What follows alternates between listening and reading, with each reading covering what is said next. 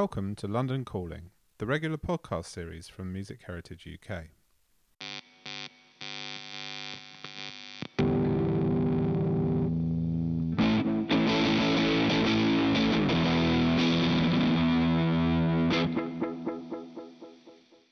This time, we're taking a peek into the archives at the Royal Albert Hall in London, one of the world's most famous, prestigious, and significant music venues. We met with Suzanne Keyte, archivist at the Hall, to take a deeper look at its popular music history, relive some of its most historical pop performances, and discover some of the famous names who were banned from gracing the stage.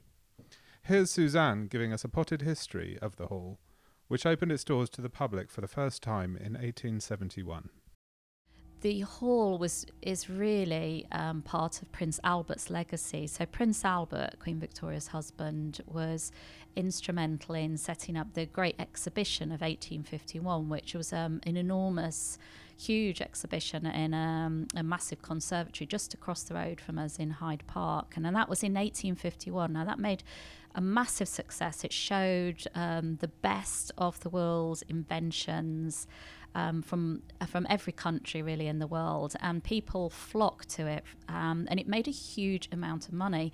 And one of the things that came out of that exhibition was the fact that Albert wanted to develop this area for the um, for arts and sciences. So there was an organisation set up at the time, the 1851 Commissioners, so the people who looked after that that exhibition, then bought this huge chunk of land. So everything here from the Albert Hall right down to where the Natural History Museum is was actually um, bought by the 1851 commissioners. They still control that land. They still exist as a body, and they're still our landlords, and they're um, actually in the Imperial College just across the way. Um, but it was Albert's wish to see a hall built to show off the latest inventions in arts and sciences. And it was very much um, something he wanted to get done. But unfortunately, Albert died in 1861, but Queen Victoria and several of his friends, like Henry Cole, um, wanted to see the Albert Hall built. Um, so they raised the money, and the hall was eventually opened 10 years after his death. Um, it was going to be called the Royal Hall of Arts and Sciences, but it was changed to the Royal Albert Hall of Arts and Sciences by Queen Victoria. And um, there it was in 1871, the biggest concert hall in London, and I think the biggest concert hall in Europe. From about 1900 onwards, it really was the place to come because it was the biggest concert hall. If you wanted to draw large crowds, if you had a very famous artist, if you had a famous singer, if you were a political party, then this was the place that you came to because it was the biggest place. As I said, it was set up for the arts and sciences, but we've always sort of very much been mainly the arts. In the early days, there was lots of exhibitions, and we do have scientific events here even now. Like just recently, we had Tim Peake, the astronaut, speaking here on the stage. But um, it primarily became a music venue. It's very much a place ran by the elites, but um, they always wanted to attract in um, everybody, and so they used to put on penny concerts, so to try and attract people in from all classes, and very much um, putting on popular concerts as well, so that they weren't ashamed to put on, you know, sort of. Um, the popular bits of music that always brought the crowds in, like Handel's Messiah, which was you know, always um, huge here from the word go and still is even now today.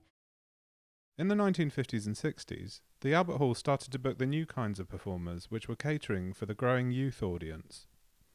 The Hall had realised there was a lot of money to be made from putting on shows for teenagers.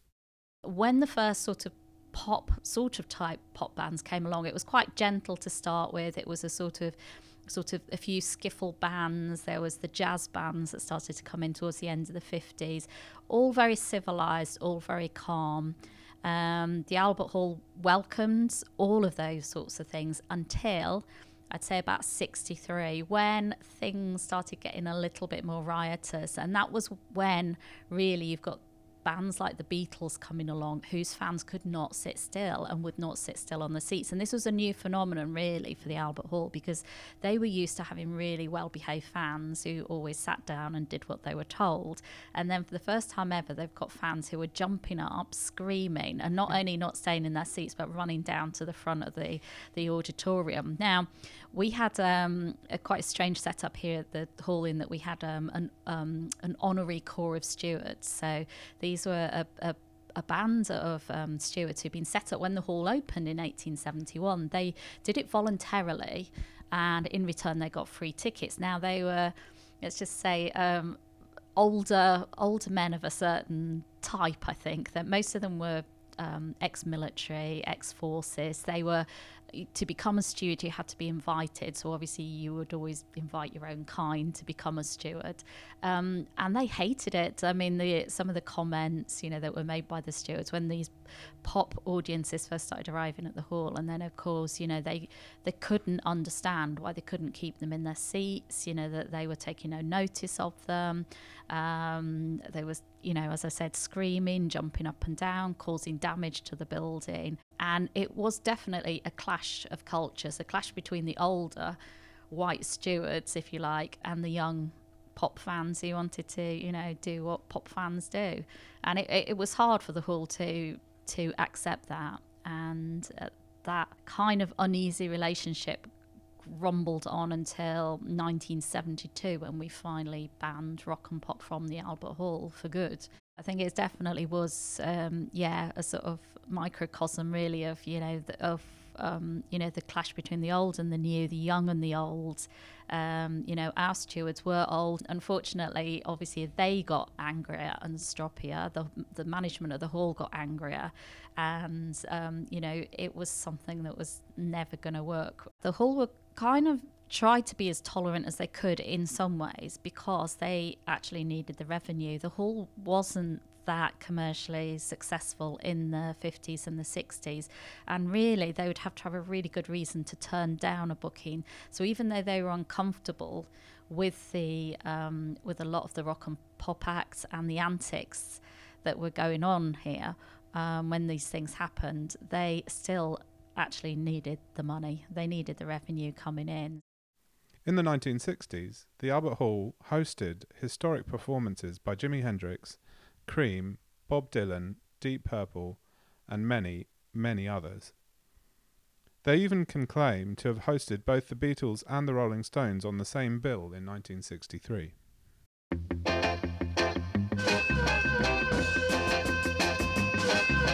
Everything is wrong me and my baby parted. All day long I'm walking cause I couldn't get my car started. Later from a job and I can't afford to check it. I wish somebody come along and run it and wreck it. Come on. Since me and my baby party, come on. I can't get started, come on. I can't afford to check it. I wish somebody come along and run it and wreck it. Everything is wrong since I've been without you. Every night I lay awake thinking about you. Every time I phone sounds like thunder. Some stupid guy trying to reach another number. Come on. Since I've been without you, come on. Always thinking about you, come on. Phone sounds like thunder. Some stupid guy trying to reach another number.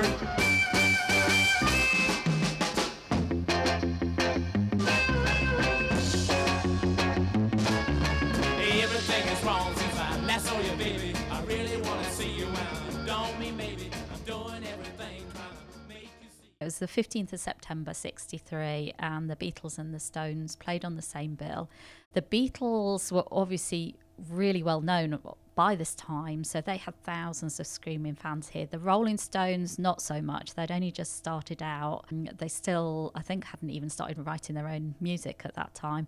So it was very much a case of the Beatles headlining and the Rolling Stones opens. It was probably more of a treat for the Rolling Stones at that stage to be supporting the Beatles, who they'd, I think, also become friends with. Yeah, I've got a little quote here actually from Bill Wyman at the Rolling Stones. So he said, We opened the show and the Beatles watched us. They told us years later that they were very nervous with the reception we got, but they had to leave. Um, uh, the Rolling Stones actually had a, a, gig, I think, later that night at the Crawdaddy in Richmond, so they had to uh, to leave before they even saw the Beatles on stage.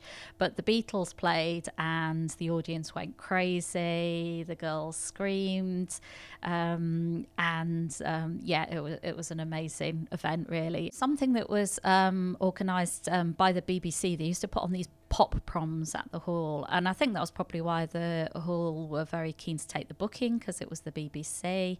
Um, they were behind them. Um, there were lots of other bands on the bill who were, you know, quite. So there was the Vernon's Girls, the Brooke Brothers, all these people we haven't heard of anymore. Shane Fenton and the Fentones, um, the Lorne Gibson Trio. Um, in yeah, in the um, in the program, they look very clean cut, very nice. Obviously, as I said, the Rolling Stones were just starting out at that time and hadn't got the uh, reputation that they were to get later.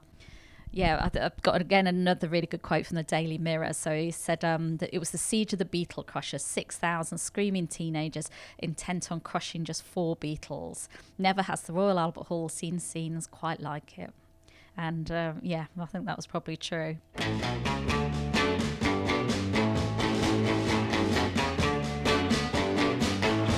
Bob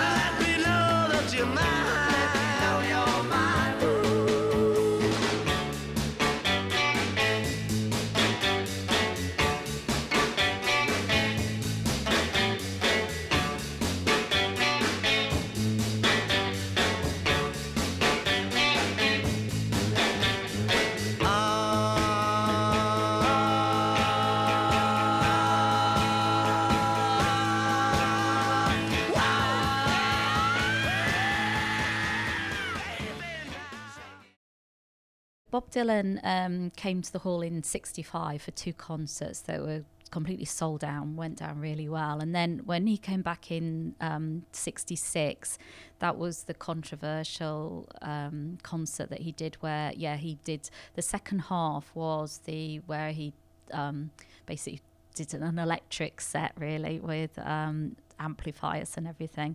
And it did not go down well with a lot of fans.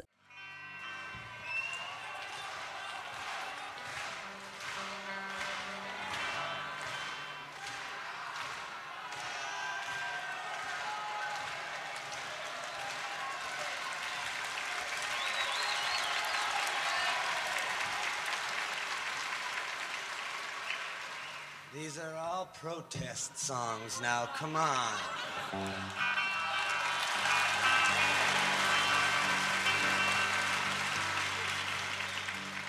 This is, uh, this is not British music, it's American music. Now, come on.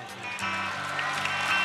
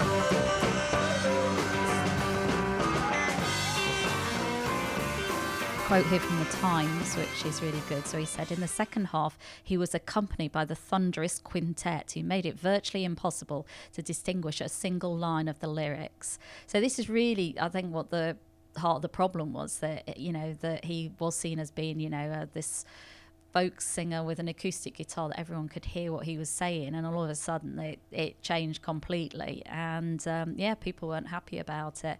Um, but as you say, there was the famous bootleg recording which said live at the Royal Albert Hall, and it wasn't. It was actually Manchester Free Trade Hall uh, where somebody shouted Judas at him, and I think that person has now been identified. I think, um, but um, then just at the end of last year, so just in December, um, they did actually release. Um, I think it's a double live album of um, the the actual concert from the Royal Albert Hall, which is really great. So that's good. So it's out there now for all the fans to hear the the proper one. And then um, Bob Dylan came back to the Albert Hall in 2013. So there was a really long gap gap then between uh, 66 and when he returned in 2013, and then he came back again in 2015. So um, hopefully we're back on his uh, favoured list of places to come. I think we are. Cream um, very famously played their very last gig here in 1968 before they um, split up.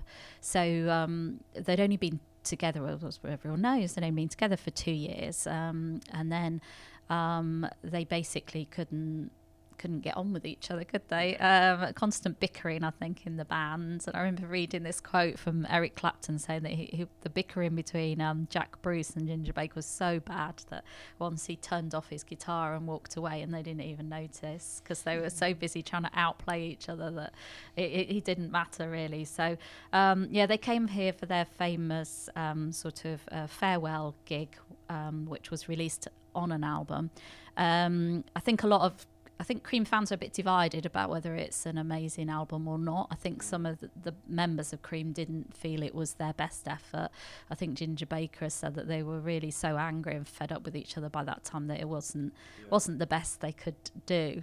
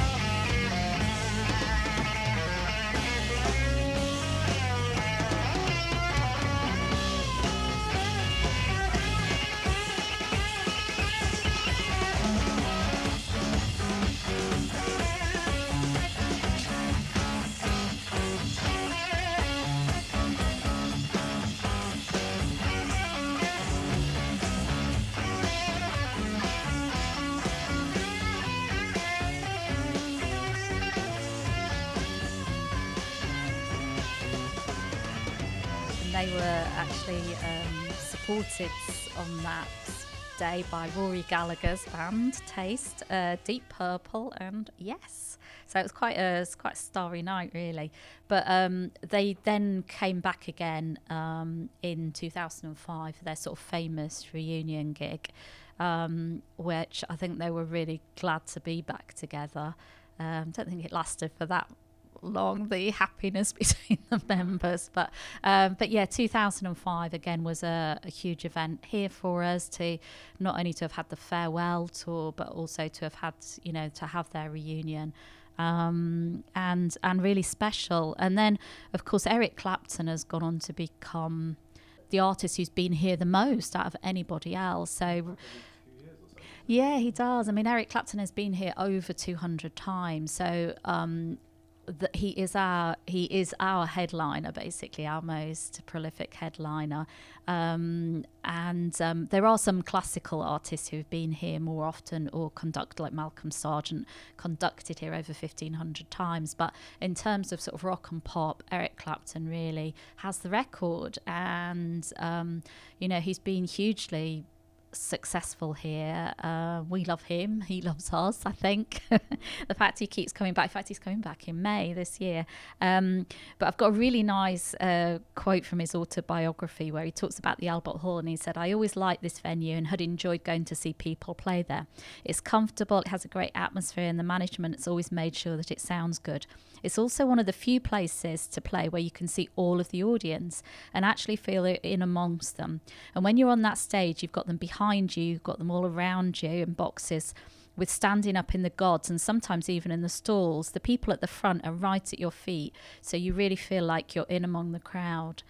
And I think that's that's quite a nice comment because we get we hear that quite a lot from artists, but just because of the shape of the Albert Hall, that they do feel like they're sort of surrounded by the audience, and it feels quite intimate.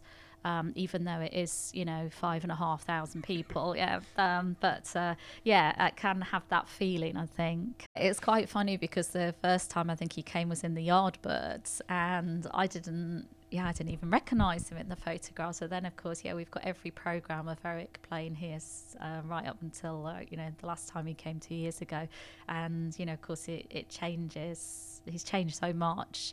Um, but there's some great photos from the 80s as well, where like he was a, he was here with Phil um, Phil Collins, and they're wearing these great sort of 80s suits with enormous shoulder pads and things. Jimi Hendrix played the hall three times in his career. His February 1969 concerts are widely regarded as some of the best live performances he ever had with the experience. But he first played the hall two years earlier, headlining a show which featured another band who would go on to become a household name. He'd played on the same bill as The Move, uh, Pink Floyd, The Amen Corner, and um, The Nice. Um, so Yes, yeah, and again we've got the program for that as well. So, uh, and then of course was famously the two sixty nine gigs were when um, both in February, only a few weeks apart, but um, again meant to be really amazing and yeah, hugely popular. Apparently, Jimi Hendrix played with his teeth, and then he got on the floor, and then he started charging his amplifier with his, you know, um, guitar like a Spanish bullfighter, and then somebody was that poor old roadie was standing behind it trying to hold up the amps. I think we've got a photograph of that somewhere.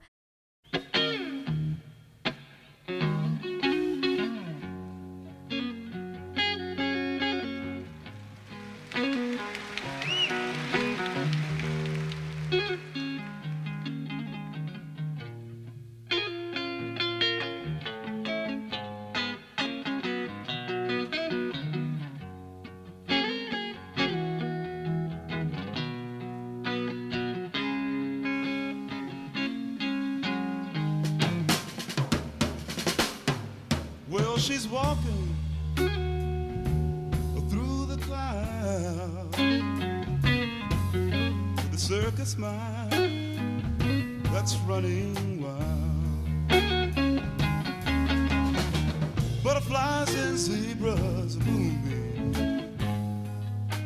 and a fairy tale. That's all she ever thinks about. Riding with the wind.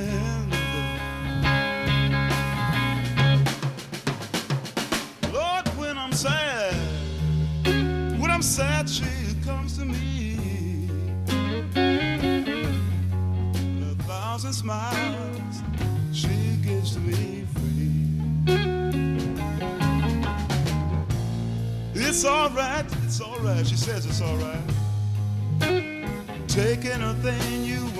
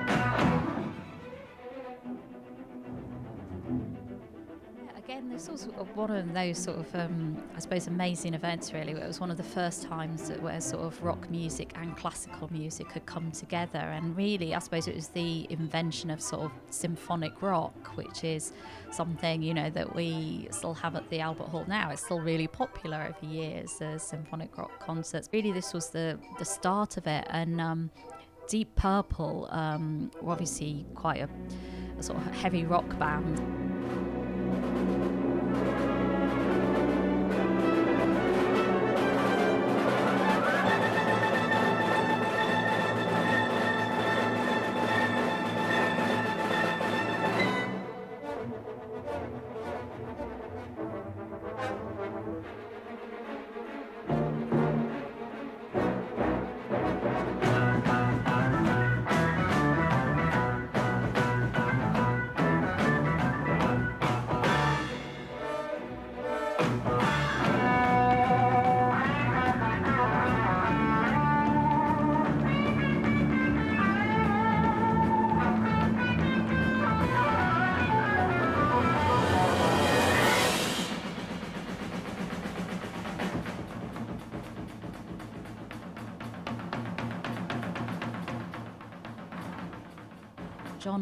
Who was their keyboardist, was, um, you know, uh, I think had been classically trained.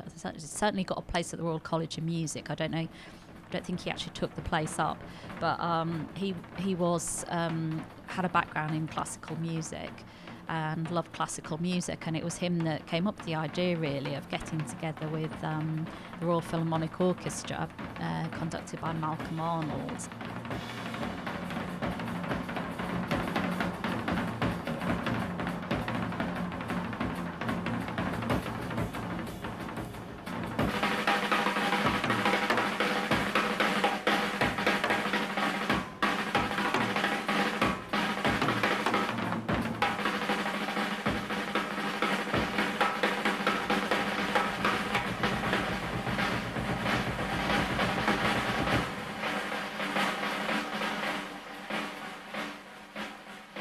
Malcolm Arnold, he was a, a say, classical com, uh, conductor, but also a little bit of a maverick himself. Um, and I think he was willing to take a bit of a risk on this.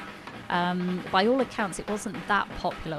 not with all members of the even Deep Purple themselves weren't very happy about it because I think um, Ritchie Blackmore sort of said it really wasn't his cup of tea. I think he tolerated it, but it really he didn't enjoy it. Um, um, and members of the Royal Philharmonic Orchestra didn't um, didn't really enjoy it.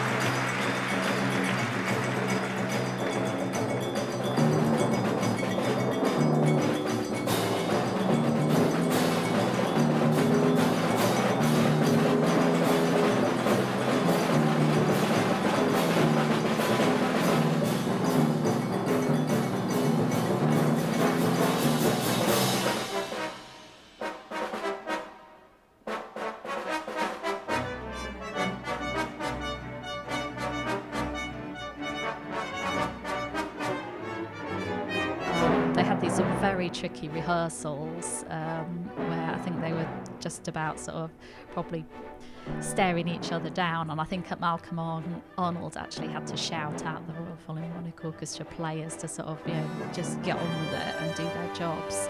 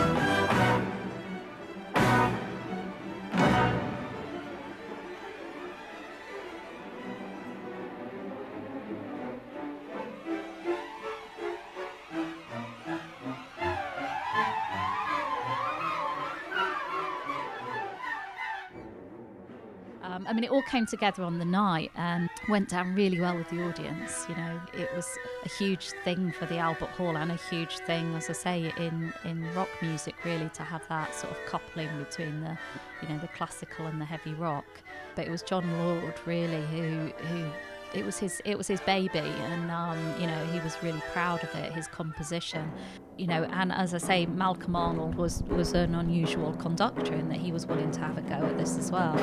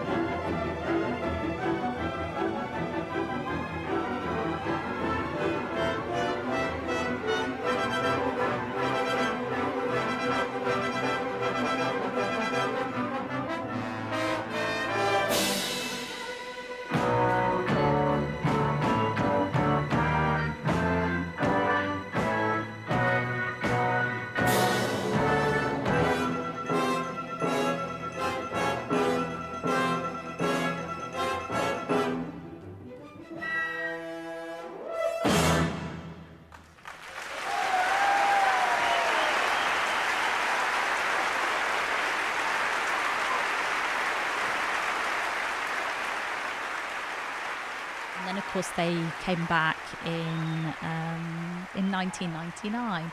Yeah, so in 1999, um, Deep Purple and the London Symphony Orchestra came back to do a 30th anniversary concert in aid of charity um, uh, to recreate the, the gig itself. Now, unfortunately, the music had been lost, and I think it was only Jon Lord bumped into a, a fan somewhere in Europe who sort of said that he was he thought he could piece it back together to actually write the score again from scratch listening to it. He was such a fan that he really wanted to do that. And jon lord sort of sort of said well yeah that's great. And um, i think together they worked on it and then managed to recreate the score um, and then that's that's you know it happened again in 1999 so uh, yeah amazing thing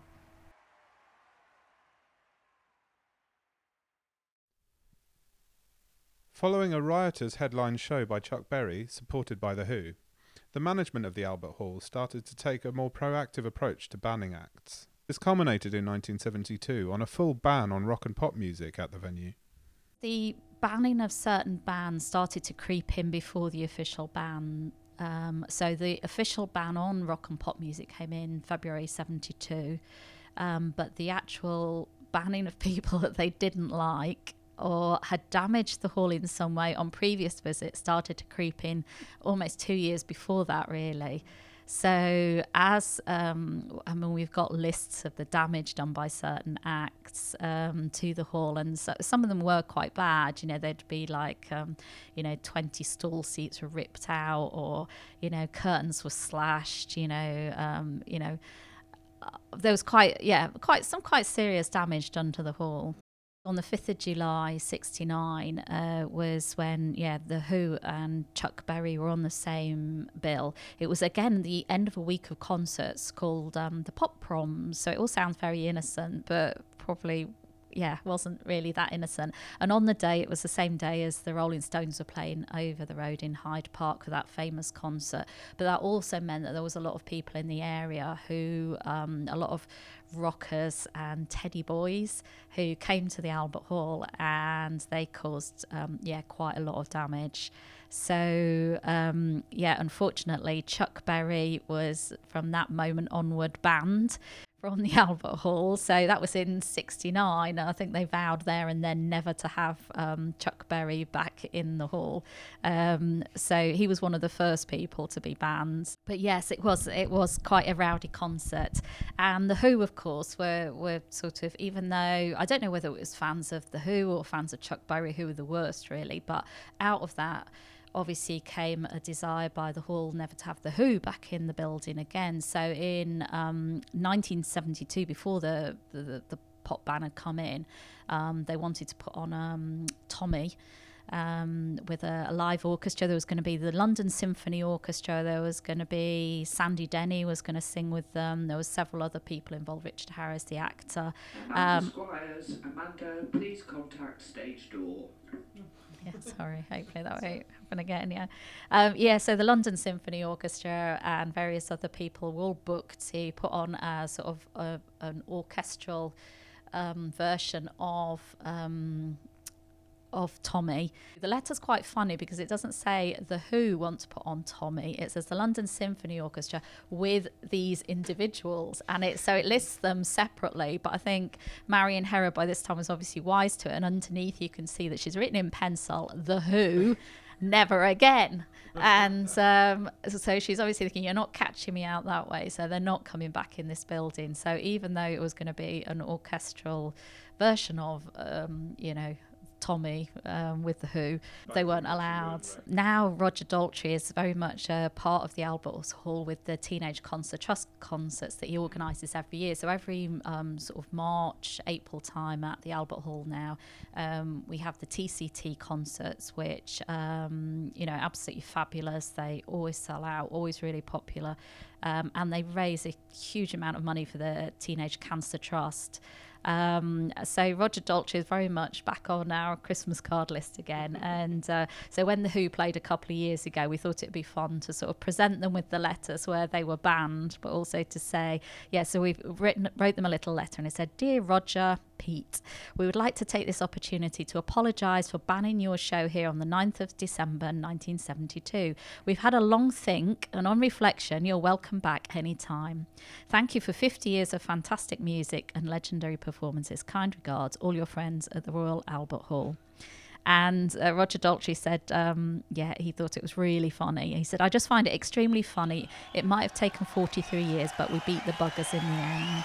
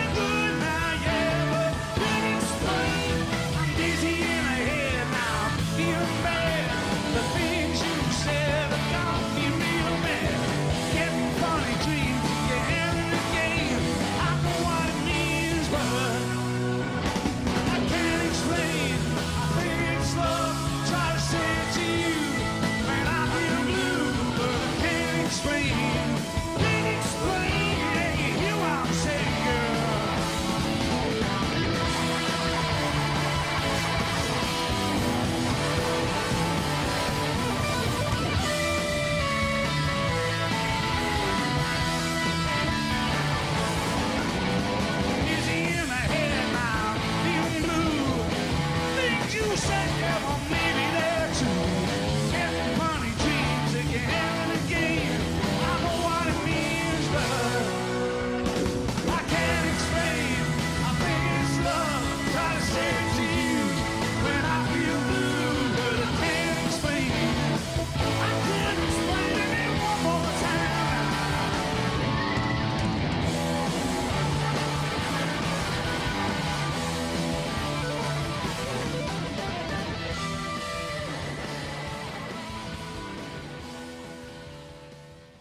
February 1971, Frank Zappa um, um, had been here before, um, but he wanted to put on um, a version of his sort of like, um, I don't know what you call it, sort of rock operatic thing called 200 Motels. And with only two days before the show, uh, we actually decided to ban that as well because um, two members of the orchestra actually, I, I think they were members of the Salvation Army. They actually made a complaint to to the hall that they thought the lyrics were obscene. And with um, just that to go on, really, the hall decided that they would um, they would ban it. But with, as I say, only two days before the actual event, and Frank Zappa was absolutely furious about it.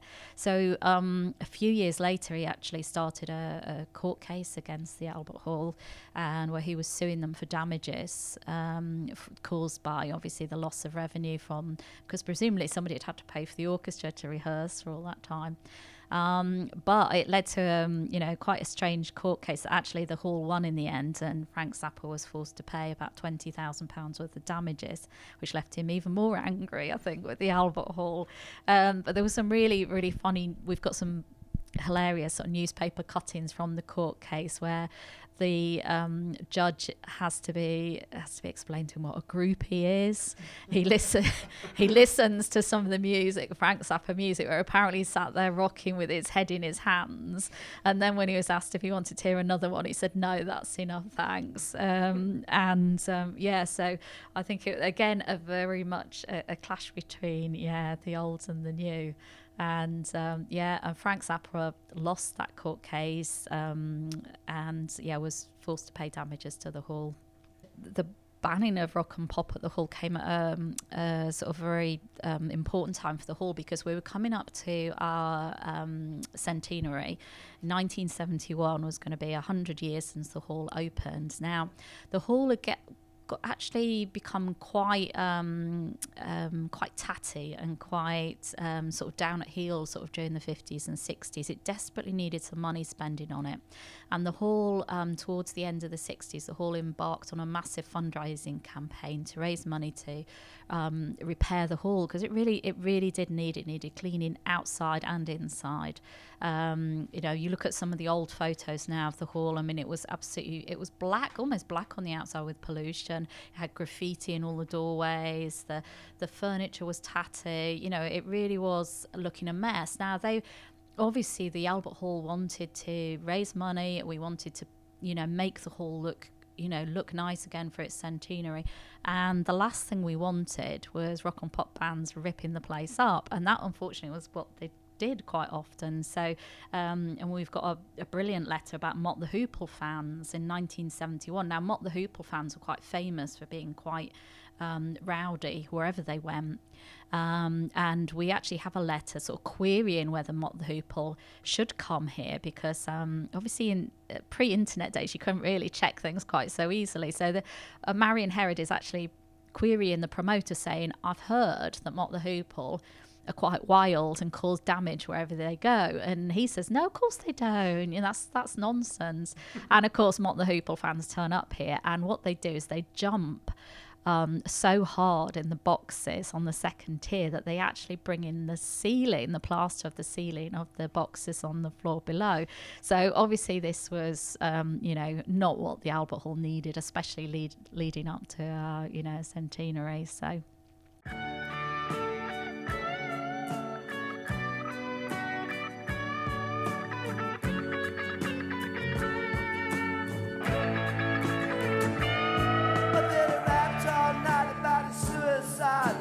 In the head when he was 25. Speed jive, don't wanna stay alive when you're 25. And when he's stealing clothes from Marks and Sparks, and Freddy's got spots from ripping up the stars from his face. Funky little boat race. The television man is crazy, Sam with juvenile delinquent Rex.